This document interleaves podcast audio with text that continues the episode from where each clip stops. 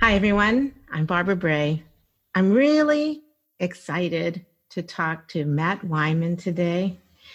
I, I'm just, Matt, I, I, I read everything you write. I see you online. I've had so much fun just getting to know you. Thank you for being here with me. Well, thank you for inviting me, Barbara. This is fantastic.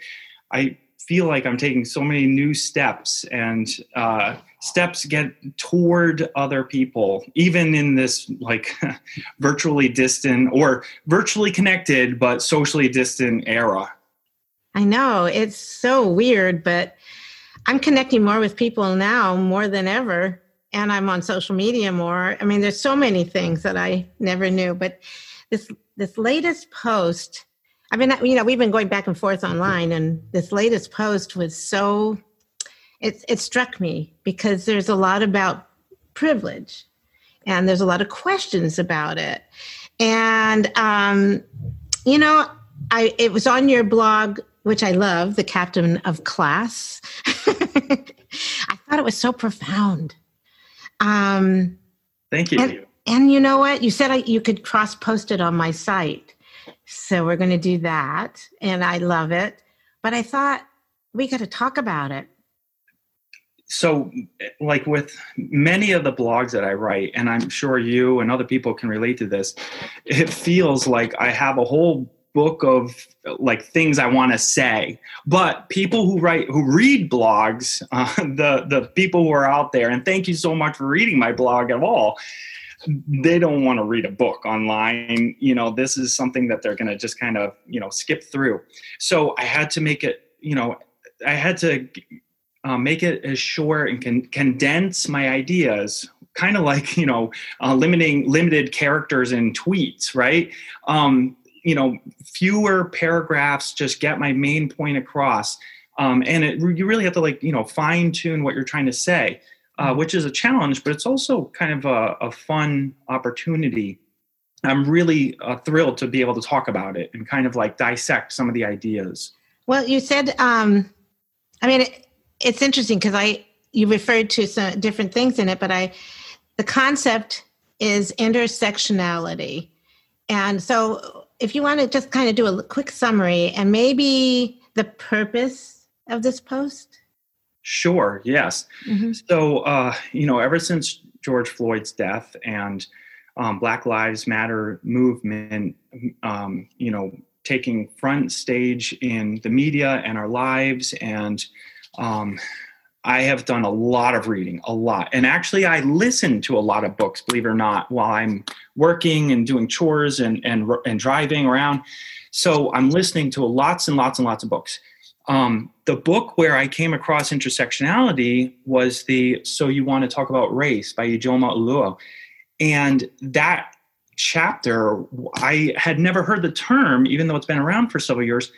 It really opened my eyes. Um, Ijeoma Oluo is uh, a black woman and intersectionality, the concept, and I'm not the scholar on this, Kimberlé Crenshaw is, which her phenomenal TED talk is linked in in the blog. Uh, definitely, you want to check that out because she can explain it so much better. Mm-hmm. The idea, though, is intersecting um, uh, the intersecting of identities. And when Kimberlé Crenshaw came up with this idea, it was to explain um, why people who um, are marginalized, um, and she uses the example of a black woman, um, they're not helped by a law that helps um, primarily black men because it would be a black woman. And then there's laws to help women. And so you just assume that that's going to help a black woman, but they really are, are utilized by white women. And um, and this does it like the concept intersects with privilege because mm-hmm. then you see the privilege of being a man if you're black and the privilege of being a w- white if you're a woman so intersectionality the the the grand scope of it is really like a focus on marginalization so people who have multiple identities not like multiple, you know, personal identities. I'm, I'm John and Matt, right? But no, uh, and I'm not. I'm just kidding. Um, it, it's people who can identify with multiple things in their life, right? That cause them to become marginalized, and each with each thing, like being black and being a woman and being, you know, maybe an atheist which is looked down upon by you know mainstream America, or uh, and maybe even being gay or whatever doesn't fit in the mainstream you know privileged society. With each item on the the list, you know, um, you get pushed farther from the mainstream. So, I mean, like if you think of a stream, you're basically like on the shore and maybe even like out in the jungle, far away from the water at this point. With, you know, if you have many different things that marginalize you, like using marginalization as like a verb, it really pushes you to the margins and then beyond the margins. So that's intersectionality. I don't know if I did a great job. You did a really good job because you didn't actually say that in the blog post. So this is actually good because we're, you know, pulling all of it together. I mean, it to me, um, you used a really interesting metaphor, which, and maybe that's where you get things across because you've done that in a few of your other blog posts too. I, I really like that. So, explain this metaphor that that you did in the post. Sure. Yeah. Uh, so it stemmed from uh, an original uh, a previous post where I I kind of like told um, my readers about an experience I had where it was like an it was an aha moment. Right, I'm sitting at a red light, and uh, I had already experienced several red lights that morning. I'm on my way to work, and I'm the type to give myself just the right amount of time to get to work. I'm one of those, and I'm like sitting at another red light. I'm already a little bit late and I just I don't like even though I like pushing the limits and pushing the envelope and being like right on time, I do not like being late. So I have my drive like down to the second. Anyways, I'm at like the fourth or fifth red light, and I'm just like, oh, what is the deal? This is the worst. And it's just a red light. But um, that feeling, I, I then it hit me, it dawned on me. Normally, I get all these green lights. I've done this so many times. I know exactly to the second, you know, how long it's going to take. And like I've streamlined my short drive. So normally I have, you know, a, a, successful drive. This one time I don't have a successful drive and I'm like, you know, beside myself in, in frustration. Some people get all the red lights. They don't get any breaks. They hit every red light every single time they drive. And this is a metaphor, right? Mm-hmm. So I'm not talking literally stop at every red light. Everything they try to do, they they try to write an essay and they have a hard time, or their computer breaks, or maybe they they just have a hard time putting things into words, or they're trying to get a job and there's something that causes the employer to not hire them over and over and every time they go to um, get a job. Making friends is hard for them. Whatever it is, it's just red light after red light after red light. And can you imagine the frustration? So I realized basically that when I have a normal drive, that's privilege. I am privileged to have a fantastic drive to work, usually. And so there's one time I have a glitch in my privilege. I'm like beside myself. What is wrong with me? That's where this metaphor for a guy driving through the downtown and I pictured New York, like Fifth Avenue, driving and just happens to hit every single green light on his way to, to a store to pick up something. And I was picturing like a jewelry store, uh, Tiffany's, in fact. Like I'm putting things into, I'm telling you things that aren't in my blog, right? Um, and then going home. And he's just hits every green light. And he's just like, well, what a lucky day. Except that it's not luck because mm-hmm. everybody's sitting at the intersections that are the red lights, they've been sitting there for hours because the lights, all the traffic lights are actually broken. That's my privilege blog, and that's where this mm-hmm. one kind of picks up the intersectionality blog picks up. I do summarize it at the beginning of the intersectionality blog, but that was like my realization of privilege and i tried to write that just mm-hmm. little story to get across the idea of privilege and also i try to put in a few different things so that people could kind of see themselves in the story maybe they're not the person driving the car maybe they're the person who is in the store waiting in line and then all of a sudden this this guy walks in and because you know he it just happens to be there or maybe he's wearing a suit and a sales clerk sees him as someone who has more money and like opens their register. We've all been in stores where the register opens and this person gets served before me even though i've been waiting in line. And that's like incredible privilege. And they don't see it as privilege. They're just like no okay sure. Why not? We take advantage of things of our privilege without even knowing we have it.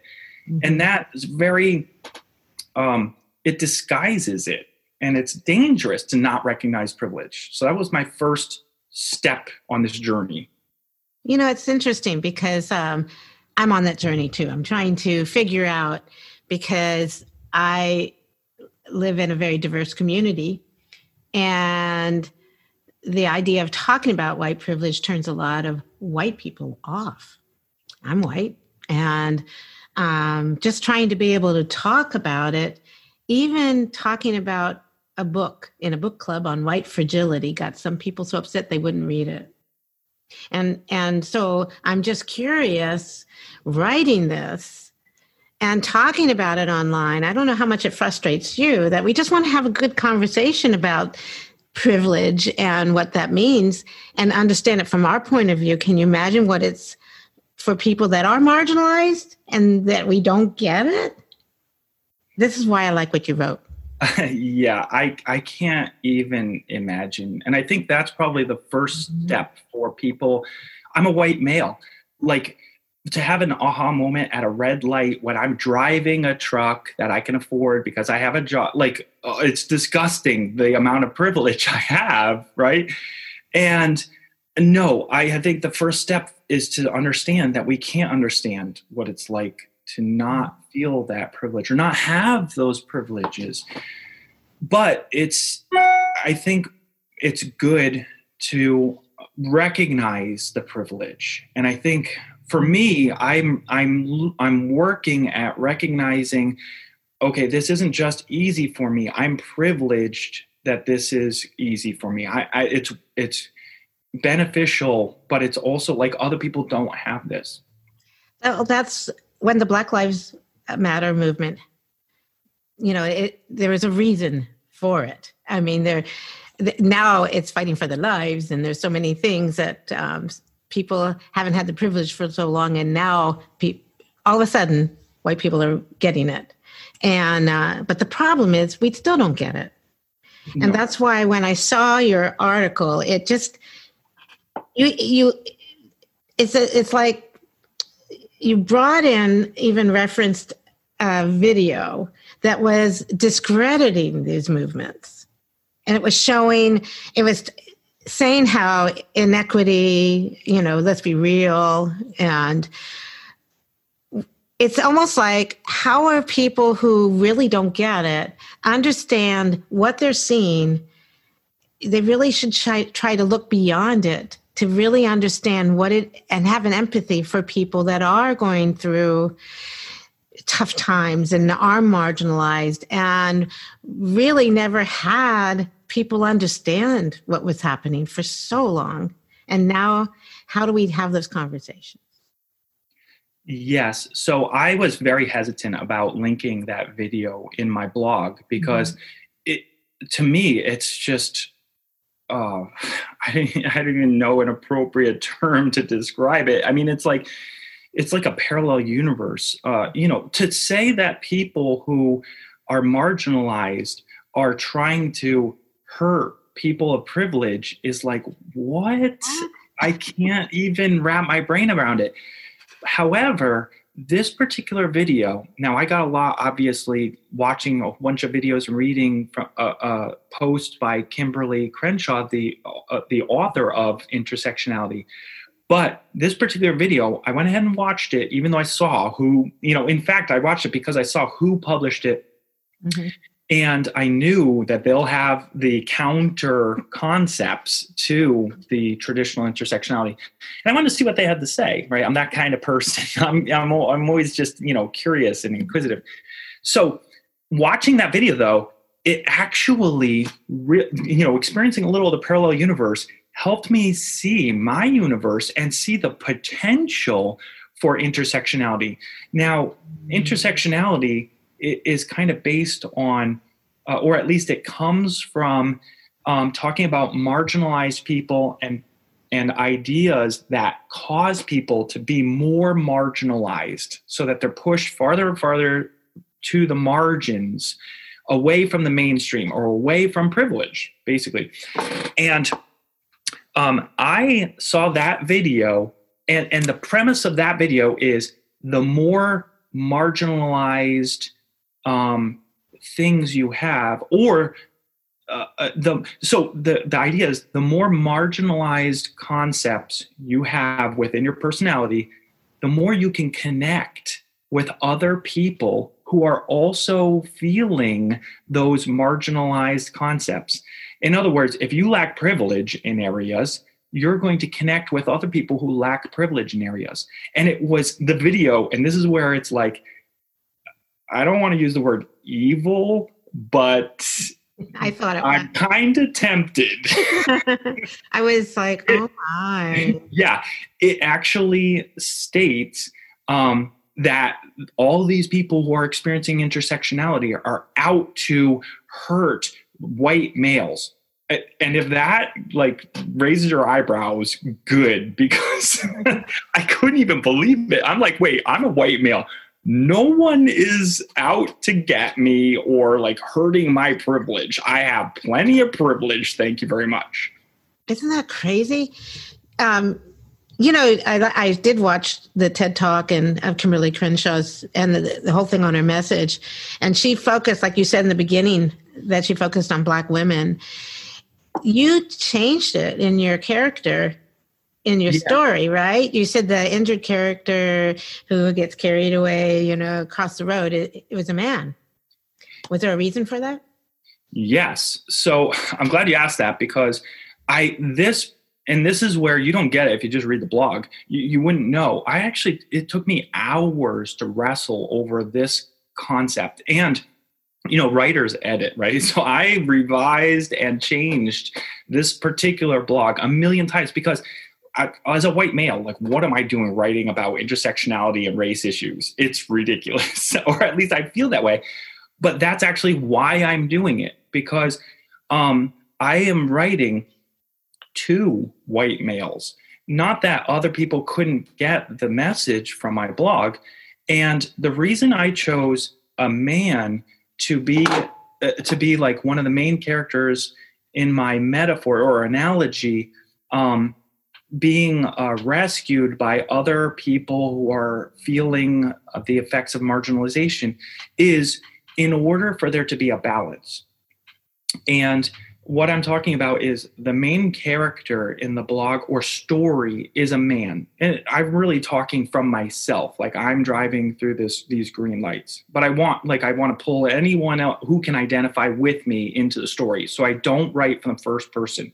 So there's a person driving down the road and the the in the intersections in the red lights and this one particular red uh, this one particular intersection that is the focus of the allegory of the intersectionality blog these people are trying to get across this one intersection to get to a hospital. And a man um, gets out of his car and he he has to get across because his leg is bleeding. And i like you can't imagine how much i thought about whether it should be a hospital or something else should it be a leg bleeding or should it be bleeding you know should there be something else? Should it be an infection? Because that has like lots of symbol you know symbolism.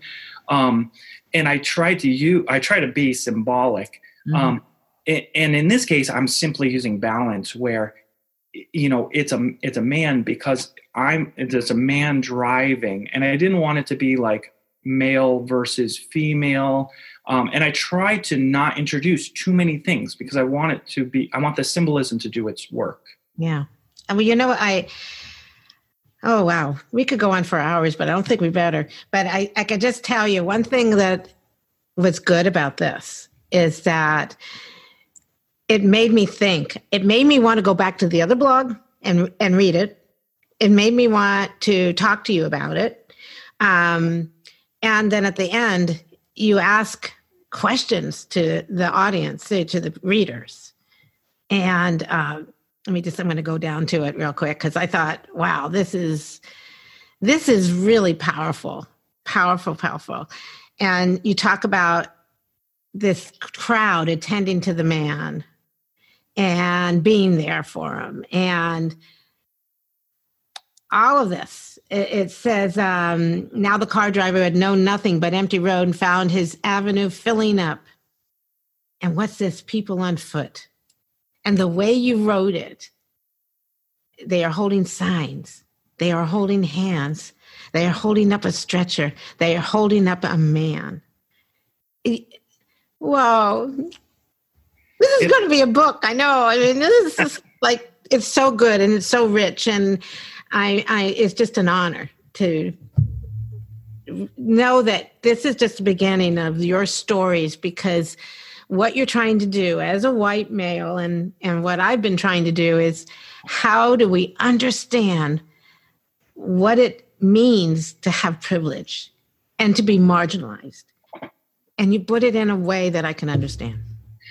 Thank you so much, Barbara. And my hope is that people who look at this blog, listen to this, you know, our recording right now, that they will identify with a person, um, you know, not necessarily a person driving, but a person of privilege coming across people who are struggling. And what do you do? What when you see that people can't take it anymore? or people have to get to a place of help like a hospital but not the hospital is a symbol they have to get a job to pay or, or, to get money for their family they have to have even just meaning in their lives like that's so important um, if you don't have meaning in your job you don't that's a privilege like me as a teacher i am so privileged to feel like value. If you don't feel value, that then you're not experiencing that privilege. But anyways, my my idea is join me, get into my car, which is this blog, mm-hmm. and and look through the windshield. There's people in the road. We're having a nice conversation in our car, and now there's people in the way. Well, let's give them a little courtesy honk. Beep, They're not moving. Beep, beep. Maybe something is wrong. Well, what do we do now?